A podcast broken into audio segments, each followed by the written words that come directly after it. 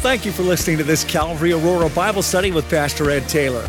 We pray as you study through God's Word that you're blessed by God's abounding grace. Amen. Open your Bibles to John's Gospel, chapter 14.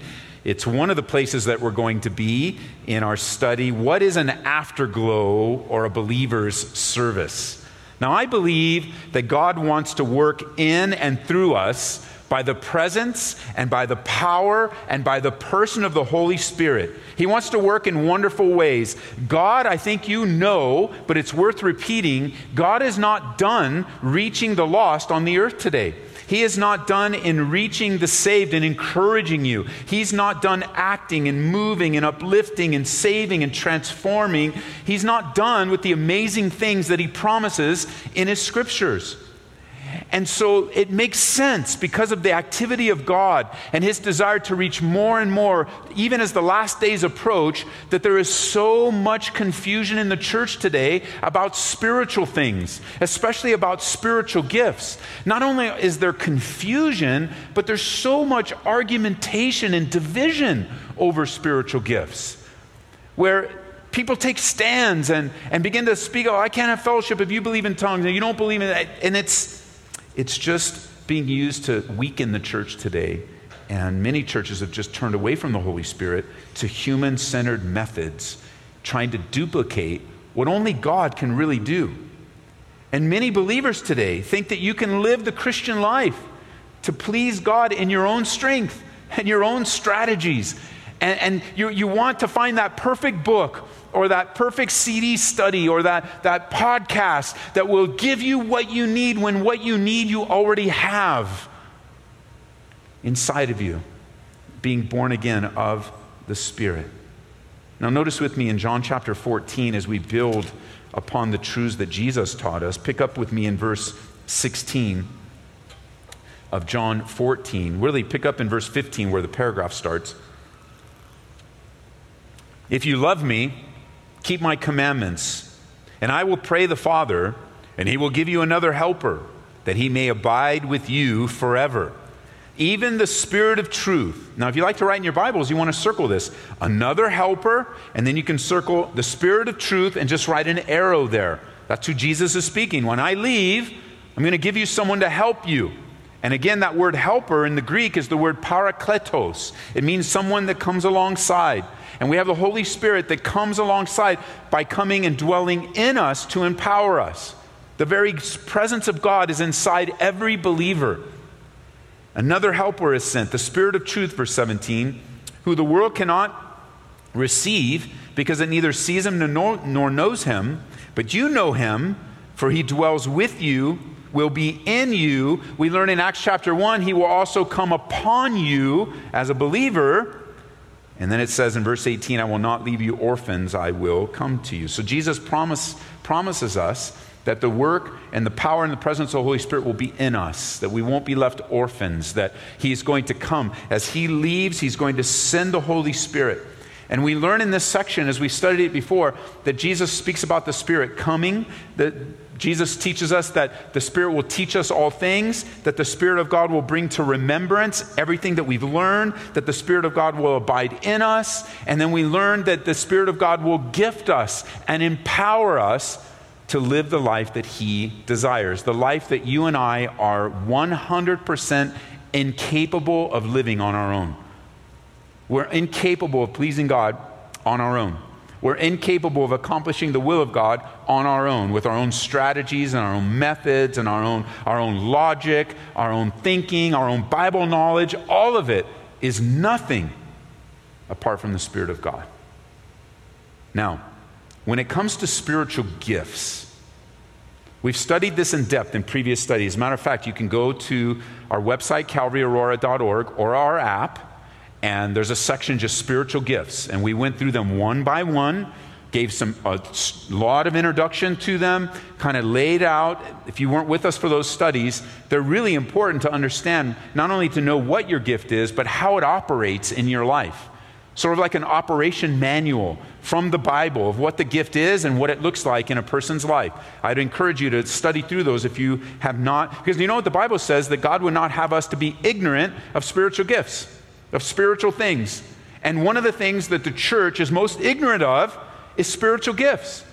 And so there's a lot of frustration and there's a lot of burnout and there's a lot of, this isn't the life that I thought it would be. And primarily it's because when a person gets saved, they think they're just supposed to do whatever God wants them to do, just like they were not doing whatever God wants them to do beforehand, instead of realizing that this is a brand new life. That when you and I were born again of the Spirit, the Bible says that old things passed away. Behold, all things become new. Why? Because we're a new creation in Christ, a brand new creation.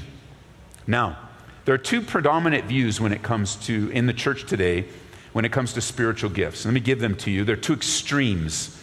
On one side, there's a stream where the pendulum swings way over here, and then, on, then the pendulum's going to swing way over here. And then for us as a church, we want to find the middle ground. We want to be, we want to be as balanced as we can when it comes to spiritual gifts. So, number one, if you're taking notes, a very predominant view, especially in the Western church when it comes to the gifts, is something called cessationism. Cessationism, it's a fancy word that just simply means to cease.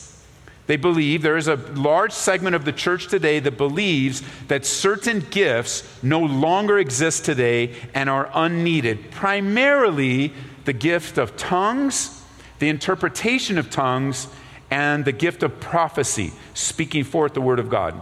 There are many people believe that once the Bible was completed, no longer need those gifts. And there's a lot of even argumentation within that view, but that's the primary view. And there's really only one verse that you could draw that conclusion from in 1 Corinthians 13. And once again, we've studied through it verse by verse. But the verse speaks of that when that which is perfect has come, then that which is imperfect will be done away. And that verse can't possibly refer to the Word of God. It wasn't in Paul's mind at all when he was writing it, but rather, he's referring to the second coming of Jesus Christ. And that makes sense, doesn't it? That when Jesus Christ comes back, what do we need the gifts for? Because we have the gift giver in full fellowship with him.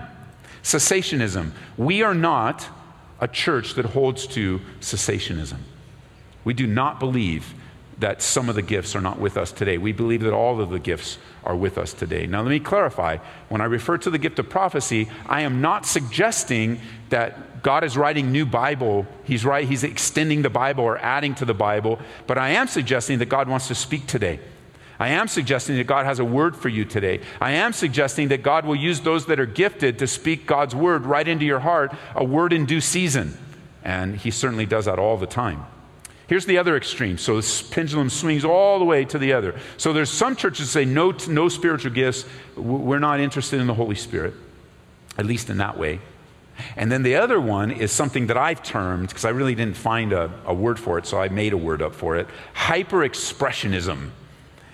Uh, and this would refer to those churches that not only believe in the spiritual gifts, but actually exercise them in a very disorderly, chaotic, crazy, unrestrained way and, actually are involved in things that are unbiblical and non biblical, like gold dust falling from the ceiling, or feathers showing up, or barking in the spirit, or who knows what is being invented that is unbiblical. And then what they'll do is they'll just, What are you doing, man? Why are you barking like a dog? Well, the Spirit made me do it. And they blame the Holy Spirit for their weird activity. That's not biblical either hyper expressionism where there has to be this huge emotional thing with the spiritual gifts. And, and I, have certainly had people come through uh, in the ministry here in the last 18 years, and guys will come up after the service and just look me in the eye and go, You know what, Ed? This church is dead.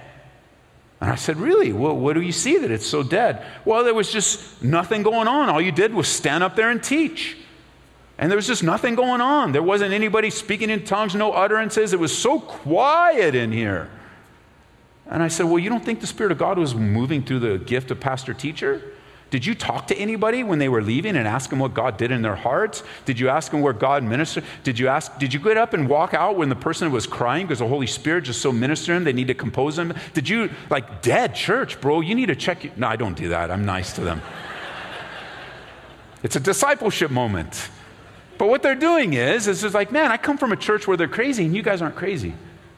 And so to me, that doesn't seem alive. And, and believe me, whenever two or three are gathered, church is alive, man.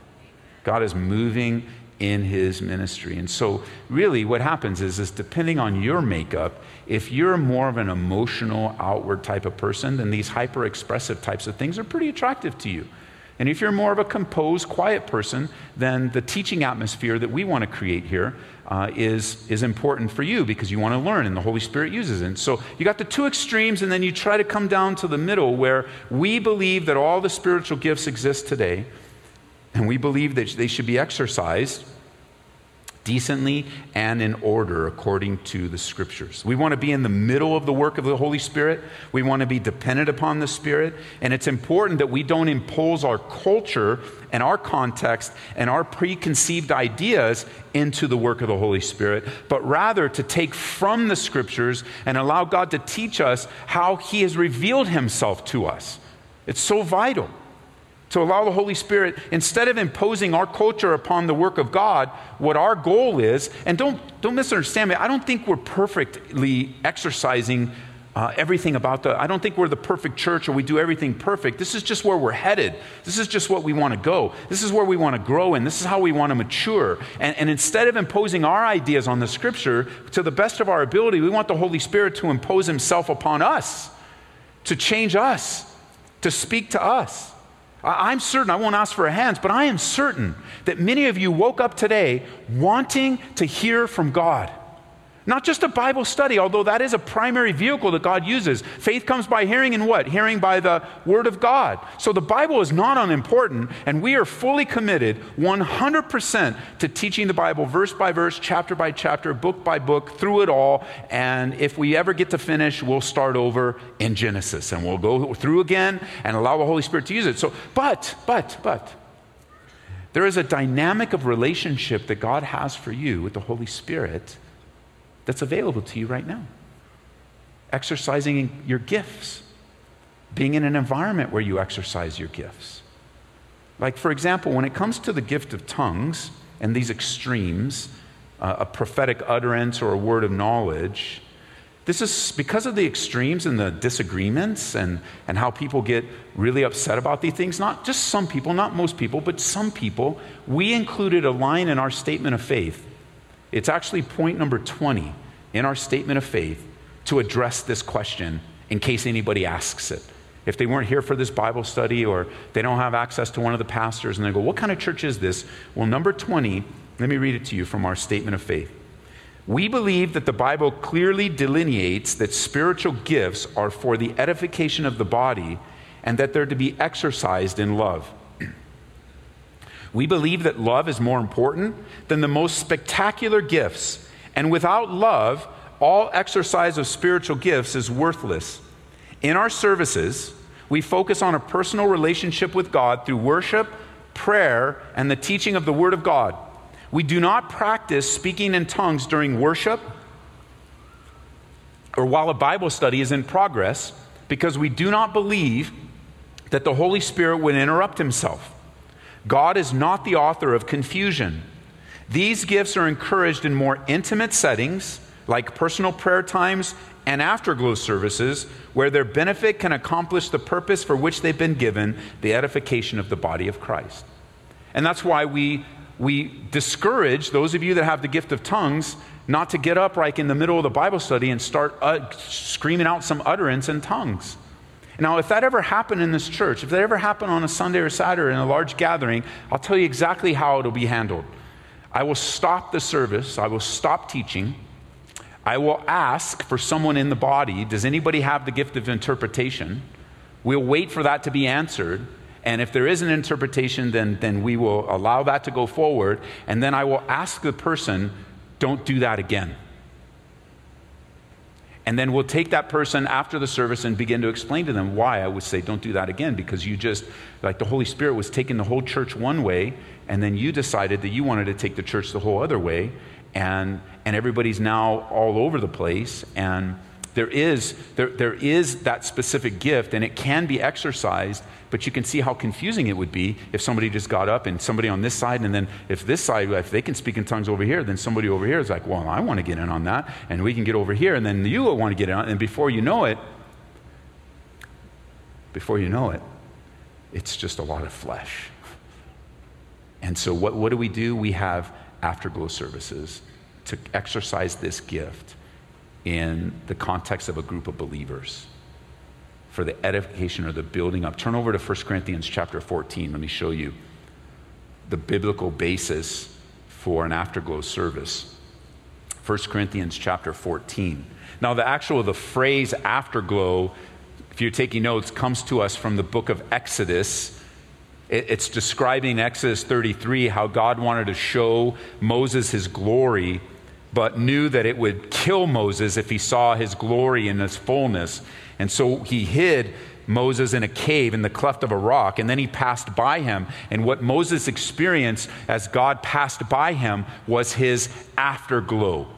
It, it was the presence of God of what Moses could handle.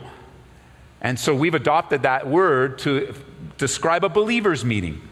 And, and, notice in 1 Corinthians chapter 14, we have a biblical basis. And, and when you come tonight and you're a part of that, it'll be downstairs at 6 o'clock. When you come, uh, this is the scripture we will use to get to make sure everybody understands what we're doing in a small little Bible study. It won't be much. when you come tonight, it won't be like today. It won't be like Sunday morning. Instead, it'll be, you know, we never know what an afterglow meeting is going to be like. Sometimes it's a prayer meeting, sometimes it becomes a worship time, sometimes it becomes uh, folks just sharing scripture, uh, sometimes it, it, we never know where it's going to go. We're just open. Well, Lord, lead us and guide us and speak to us and encourage us and, and reveal yourself to us. And so notice 1 Corinthians 14, pick up with me in verse 26. How is it then, brethren? Whenever you come together, each of you has a psalm, has a teaching, has a tongue, has a revelation, has an interpretation. Let all things be done for edification. And then he begins to give instruction on, on how to use you know, the prophets and the speaking in tongues. And in verse 33, he says, God is not the author of confusion, but of peace, as in all the churches of the saints. So there are things that happen in a believer's meeting. He lists them out. They're going to be psalms. And so in a believer's meeting, you can have, you can, some, we'll have somebody with a guitar uh, leading us in worship, but sometimes God will just put a song on your heart and, and you'll sing a song. You, and you're like, you, you might be there and you go, I've never heard that song before. I know because God gave it to the person, so they're singing it and we get to enjoy the psalm. Uh, sometimes it's a familiar worship psalm, sometimes it's a hymn. Uh, and, and, and it's a freedom to, to enjoy exercising psalms. And then he says teaching. There's a teaching in verse 26. And of course, the leader, like today, I'll be leading it. I'll give a small teaching, not a Bible study, but a small teaching on the afterglow so we can set the stage and everybody will have an under, a better understanding of what we're doing. Then there's the gift of tongues. This is a, a gathering, a believer's meeting is a, an appropriate way where, according to the scriptures, two or three at the most will be able to exercise that gift and, and with the interpretation. And, and almost always, um, we already know folks in our fellowship that have the gift of interpretation. There's almost, I don't think there's ever been an afterglow where there hasn't been someone with the gift of interpretation. And then uh, the interpreting of tongues is mentioned here, as well as revelation. So, a word of wisdom, people sharing a word of knowledge, people sharing a scripture that God put on their hearts to be able to share that with one another. Basically, it's a general openness in a broader way to the Spirit of God. Because here's some things you need to understand you are incapable of accomplishing the will of God in your own strength. Incapable of it. You are incapable of pleasing God. I'm incapable of enjoying God. I'm incapable of experiencing God in my own mind. We live in a very rational culture, don't we? That, that values knowledge and logic. And because of that, we value ra- rationality and logic and knowledge, and it b- creates a barrier between us and God. Now, God is rational and logic and knowledgeable, but He's also personal. You know, imagine a relationship. Imagine a marriage. Imagine uh, you and your kids or you and your mom and dad. That the only way that you could have a real relationship is that everything's explained to you, that everything, I don't think I can hug you right now. I'm not sure what hug means. Instead of just going up and hugging your mom. Like I have to understand, well, what's going to happen? How am I going to feel? How long do I hug? What this is, you know, imagine a relationship like that. How, how many of us could actually, you know, if you just feel like hugging your wife, you go, I don't know, I'm not sure, I don't, eh, I don't know. Do am I going to hug right? What's she going to say? Is she going to elbow me? But if she elbow me, does she love me? I'm not sure. And so you never hug. That's pretty weird, isn't it? But with the things of the Lord, so many step back from God like, I'm even talking about a believers' meeting and you're wrestling with it. Like, I don't know, man. I'm not sure. I'm not sure I should, I, I want to gather like that. I mean, I like Bible study and I like singing, but I don't know. And, and I, I'm telling you that there's a dynamic that God wants to add to you on the personal level in your walk with the Lord. He wants to speak to you. These gatherings are very special. Uh, in November of last year, I'd finished teaching Sunday morning. I knew that I knew that there was an afterglow that evening, and I didn't want to go. I didn't want to go. As a matter of fact, I determined not to go on my way home. I'm not coming back.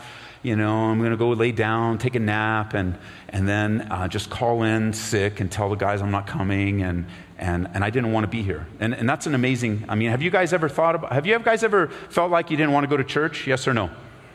Because I don't want to be the only one in the room, like busted by the Holy Spirit. I mean, it was back in November, but it was real. I was very mad.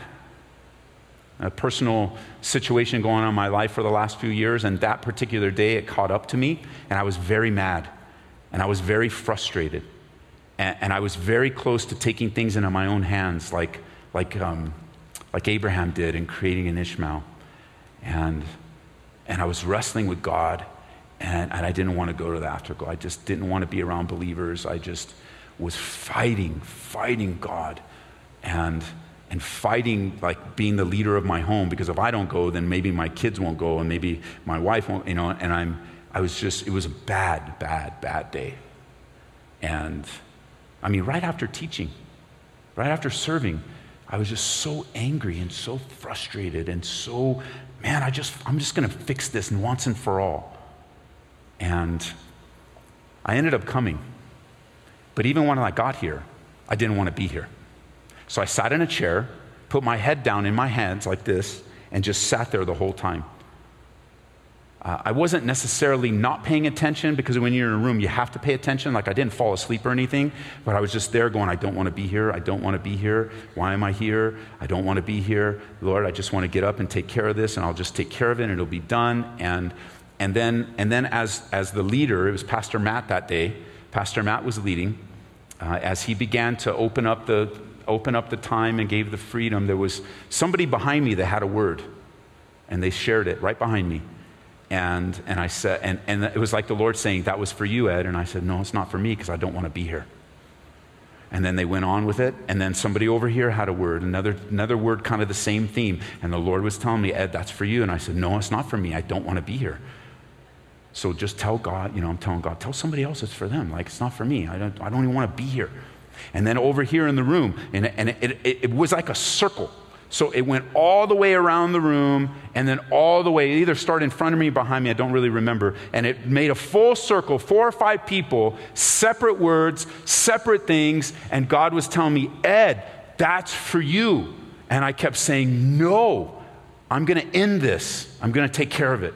And God said, No, this is for you. And then as we were wrapping up, kind of like you do when we get toward the end of the service, you're like, Okay, almost done. almost done, honey. I can, I can smell the eggs. It's about time. He didn't go over time. Just like you do. I'm like, okay, we're almost done. I can just go out. I'll, I'll, I'll get out quick and I'll put my head down. I'm not in no mood to serve anyone. I'm in no mood to pray with anyone. It's just better that I move on and go back home in my old bad self. Pastor Matt got up and he began to tie the whole thing together. He began to tie the whole thing together, and the Lord knows me just like he knows you. Now, again, don't think I was the only one being ministered to that night. I wasn't. It was a room full of people. God was ministering all over to everyone, but this was me. This was me. Pastor Matt begins to tie it all up, and God knows me. So he gave to Pastor Matt something along these lines. Okay, you've heard the word of the Lord today, and, and you, you just need to, to stand to your feet, and we're going to pray with you and release this to the Lord, something like that. And and God knows, and this is what Matt said. He gave the scripture like, it's better to obey than to sacrifice. And God knows me, and this is something about me. Again, I'm not perfect in this area, but this is something about me. When it's a matter of obedience, and I know that I'm disobedient, it's very hard for me to be disobedient. It's super hard. When God puts it into that black and white and say, Ed, this is the right thing to do, and this is the wrong thing to do, and you want to do the wrong thing, I have a very hard time continuing down the hard thing. That's how God gets me, just black and white. This is the way it is. And so Pastor Matt got up and said, Okay, it's obedience. You need to obey. You need to get up. And I, I told Matt, I, I told Matt, You're fired, man. You're fired. I didn't do that. I didn't do that. And, and, and the Lord really ministered me, and I stood up and I just broke down. The Lord had released me from that feeling that I had that would have probably been a very destructive decision on my part. Very, it would have not been well. And I'm sure God could have gotten to me another way. He has. It's not like you need an afterglow service to do that. But to be in that kind of environment where you're open for the Holy Spirit to speak to you and the body ministry is happening and, and there is a loving God that knows you're in a particular room surrounded by particular people and you're thinking about a particular thing and you're open with the word of wisdom and a scripture shared and a psalm over here and, and all tying it together in a personal message for you to do the right thing, it's a very powerful, powerful thing. As a matter of fact, that opened a, that opened a door for me even farther than that, where I was all these years fighting going to the grief share class that, that we have here because I'm a pastor, it's my church. Like, um, when I go into a group like that, I want to serve them. I don't, I don't want to be served. Like, if I'm in there and I'm in a group, I want to, I want to serve them, I want to love them, and I want to take care of them. And it would be hard for me to walk into a group, and, and at least that's what was always in my mind. And then that was the time in November when we were doing that one day um, surviving the holiday class where I was fighting that too and saying, No, I'm not going to do that. I, I, Lord, you know, if I go in there, I'm just going to want to serve them. And, and I do want to serve them, but, but, but I, need, I need some help in this area after three, four years now. And then that, that afterglow, actually, that word of the Lord and his working then put me into that class. Which then relieved another big burden on my heart since last November and, and, and just put me back into a place of, you just, I say all this to say in my own life, just, just so you can walk along with me that God has direction for your life. He wants to speak to you. He, he does it more than just Bible study. That the spiritual gifts are given to the church for what? The edification. That's a Bible word that means to be built up, to be strengthened, to be helped. And if we neglect the gathering of the saints, then we're going to neglect a very important tool in the hands of God that would be there to help you and you're just going to you, you can choose to keep trying on your own strength. You can choose to keep fighting and you know make it another day. All the while the lord wants to release you and, and rescue you and help you to get back on track. Let me give you an example of one in the bible as we wind down. Go to acts chapter 13 go to acts chapter 13 because we have the closest thing really to what a believer's meeting looked like right here in the early church as they were gathering together to worship to draw near and to hear from the Lord. And what did God do? This is the first time we see him commissioning missionaries. Very similar to the ordination service that you saw today, where, where the Lord is commissioning men into the ministry. It's beautiful. So notice with me in Acts chapter 13, it's the church in Antioch that has left out from, from Jerusalem now, and the church has been settled in Antioch. It says, verse 1 of chapter 13 of the book of Acts. Now, in the church that was in Antioch, uh, there were certain prophets and teachers Barnabas, Simeon, who's called Niger, Lucius of Cyrene, Manaen, who had been brought up with Herod the Tetrarch, and Saul. And notice this the reason why I believe this was primarily a believer's meeting is because in verse 2 it says they ministered to the Lord and fasted. That's what believers do. Unbelievers don't minister to the Lord, and they normally don't fast in a spiritual way. This is a spiritual way. They might fast because the doctor told them to, but this is a spiritual meeting that I believe is a believer's meeting. Guys getting together with teachers and prophets to wait on the Lord, to minister to the Lord, to serve the Lord. And notice, when they did, notice what it says as they ministered to the Lord and fasted, the Holy Spirit, what does your Bible say? Said. The Holy Spirit spoke in a believer's meeting. Now, how do you suppose that happened? How do you think? Do you think it was a big booming voice through the roof? I don't. I think and I believe that the Holy Spirit spoke to a waiting group ministering to him through the prophets. that he gave a word of prophecy and instruction. And he said this Separate to me Barnabas and Paul for the work which I have called them. And then when they heard that, it says in verse 3 they fasted and they prayed and they laid hands on them and they sent them away. The Holy Spirit speaks. He wasn't writing new scripture, he wasn't adding a chapter to the Bible, he was giving direction to the church. And what's happened in our culture What's happened in our culture, not just the rational, logical part of our culture, but the church culture has replaced the Holy Spirit with entertainment and man centered methods. Now, some of you might have experienced that. Maybe some of you don't have any idea what I'm talking about, but I'm telling you that so much of the church is interested in entertaining and filling rooms and following method, methods and packaging and not relying upon the Holy Spirit. Because listen, a church is messy. And being led by the Holy Spirit is messy. Your home, as you live for the Lord, especially you guys that are raising little kiddos, your home is messy. And everything in you wants to keep it clean. And finally, you just go, you know what? This is what it's like with little kids. we don't have little kids in our house right now, but Marie still doesn't want a messy house. And anytime we have a visitor, she's going to, we got to clean, we got to clean. I'm like, look, babe, why don't we just let them see how we live? I mean, it's not like we're in the middle of, it's not like a trash dump, but why do we need to clean? Just let them see how we live. This is how we live. I mean, it's not that bad. she doesn't let her get away with that. But the church is messy. And the cleaning agent of the church is the leading of the Holy Spirit. It's not entertainment. It's not trying to be the hippest and coolest. You know, it's really a discouraging thing as a pastor because, you know, all these churches are trying to be hip and cool and hip and cool are not going to be hip and cool in five years. And then what? Or 10 years. Because the Bible warns us in the last days, you, believer, me, believer, that some of us, and within my voice, are going to have itching ears.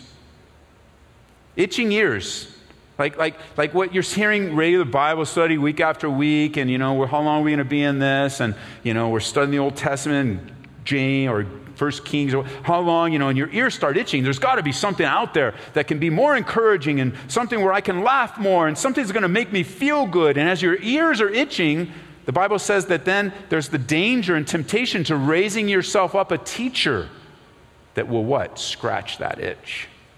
And I'm itching to feel good. And so there's always a guy out there. Don't worry about it. Everything's going to be fine. Big smile. Never talk about sin. Never talk about the war problems in your life. Never talk about the cross, the blood of Jesus Christ. I mean, seriously, why would Jesus have to die if there wasn't a problem of sin in our lives that's wrecking lives and destroying marriages and hurting people? And we have to be careful that when our ears do begin to itch, that we don't yield to the temptation to follow our own devices, but rather to be led by the Holy Spirit, to just know that where we are is by the will of God, and not raise up for our teachers that will just tell us what we want to hear. Now, you don't have to admit it now, but man, how many times do we live life where we just want to be told what we want to hear?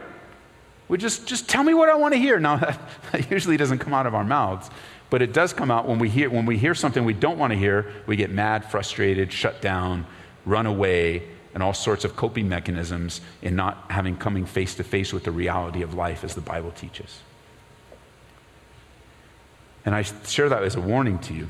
And when we get to the next service, when it's live on the radio, I'll speak to the pastors driving home and I'll speak to the pastors that are going to lunch, listening to the radio, and I'll remind them that they're not to be the kind of pastor that's just going to go around using man made methods to build, um, to build an organization based on the methods of man, because that's the wrong foundation. And that's the wrong way to do ministry. And God help us all to stay in the Spirit. When you read the scriptures, you notice that the Spirit of God is the primary moving force of every believer and every church. And while it, I have no intention of being irrelevant to you, and I have no intention of making the Bible boring to you, I mean, if the Bible becomes boring to you, that's my fault as a teacher. So I have no desire. Like, I'm not anti relevant. I don't want to use uh, illustrations from the 1920s that you don't have any idea. I mean, I'm getting old. I was not 1920s, but you know, if I if I start talking about modems and you know AOL, most of the kids are going, "What?" You know, I, now we have to include in every message. Just Google it. Just Google it. Just ask Siri. You know, just ask, you'll find out all this information of when we grew up. And, and, and I have no desire of not being relevant. I want to be, I, I want the Bible to be right here in the 21st century. Um, but, but I'm not, I'm not striving after being relevant. You know, being cool is like being tall. You either are or you're not. I just know that in my life, I'm just not one of those cool hipster kind of people. I just know God's going to use me the way He wants to use me, and I'm not going to try to be something I'm not. Because that leads to frustration and scattering the flock. And, and so, this, this, it's not that I don't want to be relevant, but these ministries, there, that's their whole goal. Our goal is not to be relevant as much as it is to be faithful to Jesus Christ, because He's relevant in every generation. Every generation. I mean, Jesus was, obviously, this is an understatement, isn't it? But Jesus was a genius, God in human flesh. So when he wants to talk to us about how God's going to provide for us, what does he do? He says, Look at the flowers. Something that we could all do today. Look at the flowers, they're so beautiful. But even Solomon wasn't arrayed like those flowers. Even the king that had most of no, the most resources and all isn't nothing like those flowers, and yet God he takes care of flowers. Don't you think He'll take care of you? I mean, that's every generation is going to understand flowers or birds. I mean, if you lived in my house, you would know the birds in our neighborhood think they own my house. I mean, they, they'll put their little nest. It doesn't matter what we do. We put bleach up there to clean all the nastiness. We get it all out, and they still come back. And then I'm all right with that, right? I'm not going to charge them rent. I'm not going to put a little note under their on uh, nest. I'm not going to I'm not going to hire somebody to evict them. They can have my front porch. But then you give them a little bit, and what do they do? We go out the front door. They take off to my neighbor Larry's house. They go to the pinnacle of his house and watch me in my house. They're like, they're like, man, that's my kids, that's my nest. And then if I don't move fast enough out and around, you know what they do? They dive bomb me. Like this crazy mom. She's like, boom, get away from my kids. I don't want your kids, man. And just understand, I'm giving you free rent. We should have an agreement here. So, birds, we all get birds. And what does Jesus say? Look at the birds. They don't toil and read, they, they don't work hard, they're not stressed out. They squat on other people's land and never have to worry. And then he says, Why do you worry? The Bible's relevant to every generation, guys. Jesus put it that way. And the most relevant thing you and I can do is to learn more about the person and the presence and the work of the Holy Spirit in our lives. So, as a church, part of our fellowship family is once a month, first Sunday of the month, Sunday night, 6 o'clock, downstairs, we gather for an afterglow service so the Holy Spirit can speak and move. And it's always different, it's always unique. And, and, you know, a lot of times, maybe even to this point, you're like, well, I don't know. It sounds like it might go crazy there. For all the years that we've done it, not one gathering has ever gone crazy, whatever that means to you. You know, it's not been out of control. Now, of course, tonight might be that night, but so what? Uh, well, I'm there to help disciple somebody because they're just stepping out in faith, wanting to exercise a gift that they have. And they just need to be discipled and encouraged and loved on. We're not going to judge you and condemn you for attempting to step out and obey the Lord. And we got to make room for people. Maybe it's going to be messy. Maybe even the church in Corinth was out of control, but what Paul say? hey, you guys, can you guys get back under control? He doesn't say stop doing it, he says stop doing it that way. And that's so good. The Lord's so gracious to us and so good to us. And I don't know where you are today. I don't know what God's doing in your life. I don't know what, he, what questions you came to church with or what's happening in your marriage right now or how you're praying for your kids or what's going on at work or how you're paying the bills. I, I, don't, I don't know. I don't know. We all got stuff, don't we? Maybe you're just so mad and frustrated like I was. I mean, that might be shocking to some of you. Oh, Pastor, you don't want to be at church? That day I sure didn't. You get really mad? Yeah. And actually, I've been learning something. I don't know if you guys knew this or not, but I'm learning something about anger. Uh, anger that's outward is an outburst of wrath. So the Bible says. You know what anger, anger inward becomes? Depression. And you know the solution to that is submission to the will and purpose of God in your life. That's what He wants to do in you. He wants to free you, He wants to release you. That was a word of the Lord. You just experienced a word of knowledge. And some of you, it was just for you. It didn't come out that way last night, but it came out this way today. Why? Because people listening, certain individuals listening, God wanted you to hear those exact words that went right to your heart. You didn't hear anything else today but that. So you take that little treasure home with you and cherish it and thank God for his love and care for you. And I invite you to step out in one more thing uh, in your church family. And one more time just to be there. And maybe you, you might come and want to hear from the Lord, but you also might come and have a word from the Lord for us, for me, for the person next to you. And it's an afterglow time is really beautiful and it's really unpredictable. We don't know how it's going to go, but we're always eager to find out and to follow the Lord. Amen. So, Father, uh, thank you for the time in your word today and um, just that anticipation of the work of your Spirit and the desire that you have to speak and to encourage and to minister to us. Um, we want to gather like Acts 13, where it says that they ministered to you and you spoke, you showed up, um, you, you, you responded to that ministry. And we want that. We, we, we, we hear a lot about ministering for you and serving you, but you also, you also have the, given us the privilege to, to minister to you. And like it says in Zechariah chapter 4, it's not by might and it's not by power, but it's by your spirit, saith the Lord. It's not our human methodologies. It's not a latest article we read or a CD we heard. It's you, Lord, through your word in the power of your Holy Spirit.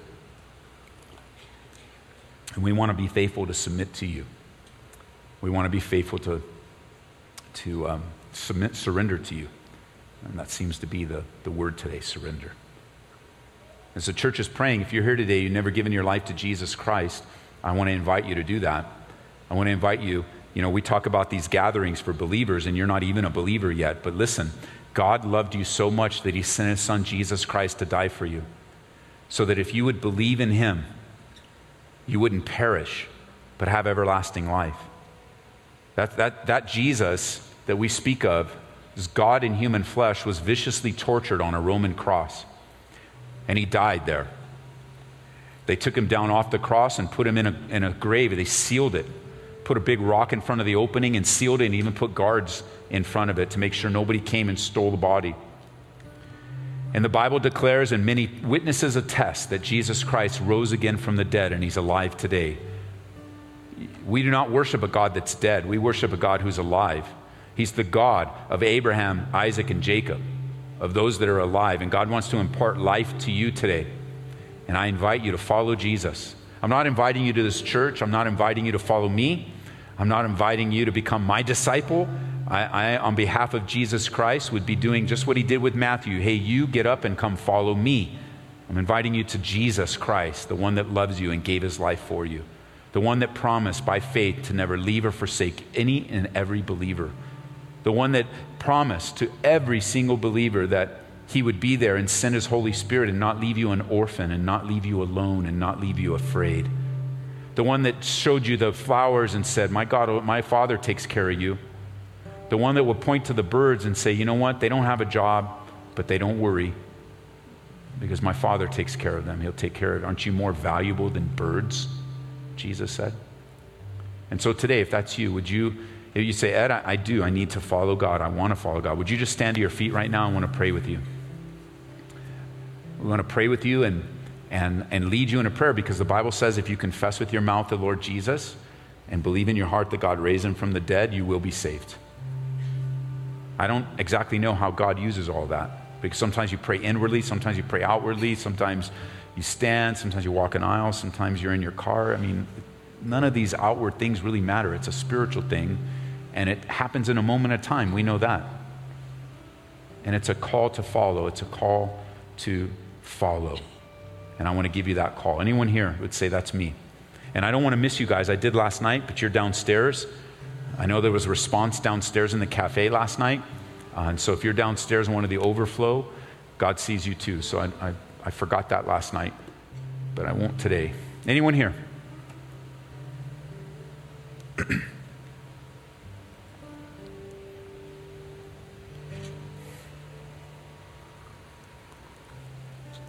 Today's the day.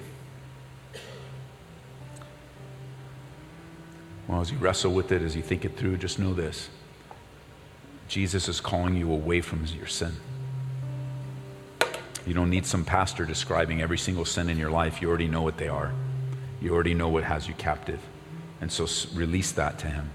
You could say, God, I admit that I've sinned. I want to follow you. I don't quite understand everything about Jesus yet, but His love, your love for me, God, captures me. God wants to show you a love you've never experienced before. So there'll be men, the pastors will be up after the service here, some of them. Men and women on the prayer team will be up here at the stage. You're surrounded by believers in the room right here. if you need to talk to somebody about what's going on in your life, you need prayer, you just want to confess something, like it says in James, to another believer, you know, just pray about it, then come up and speak to one of the pastors, one of the prayer team guys and gals, and let the Holy Spirit minister to you. And so many of you will see you tonight.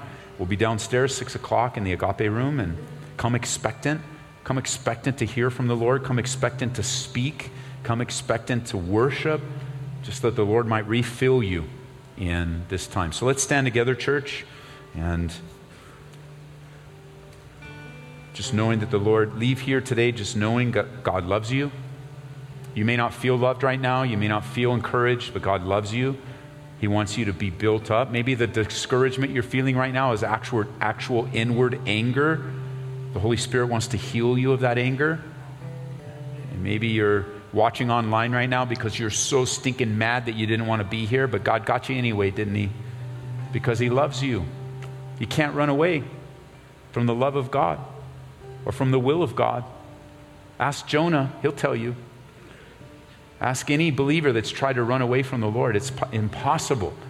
Even the psalmist said in Psalm 39, Where am I going to go from your presence? Nowhere. Nowhere. And so let's stop running today, would you? Stop running and run. If you're going to run, run to the Father. Go home. Go home. Come home to the work of the Spirit in your life. God bless you guys.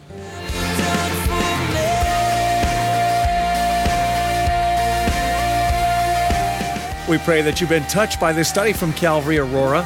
For prayer or a copy of this study, call area code 303 628 7200. Be blessed this week in the Lord.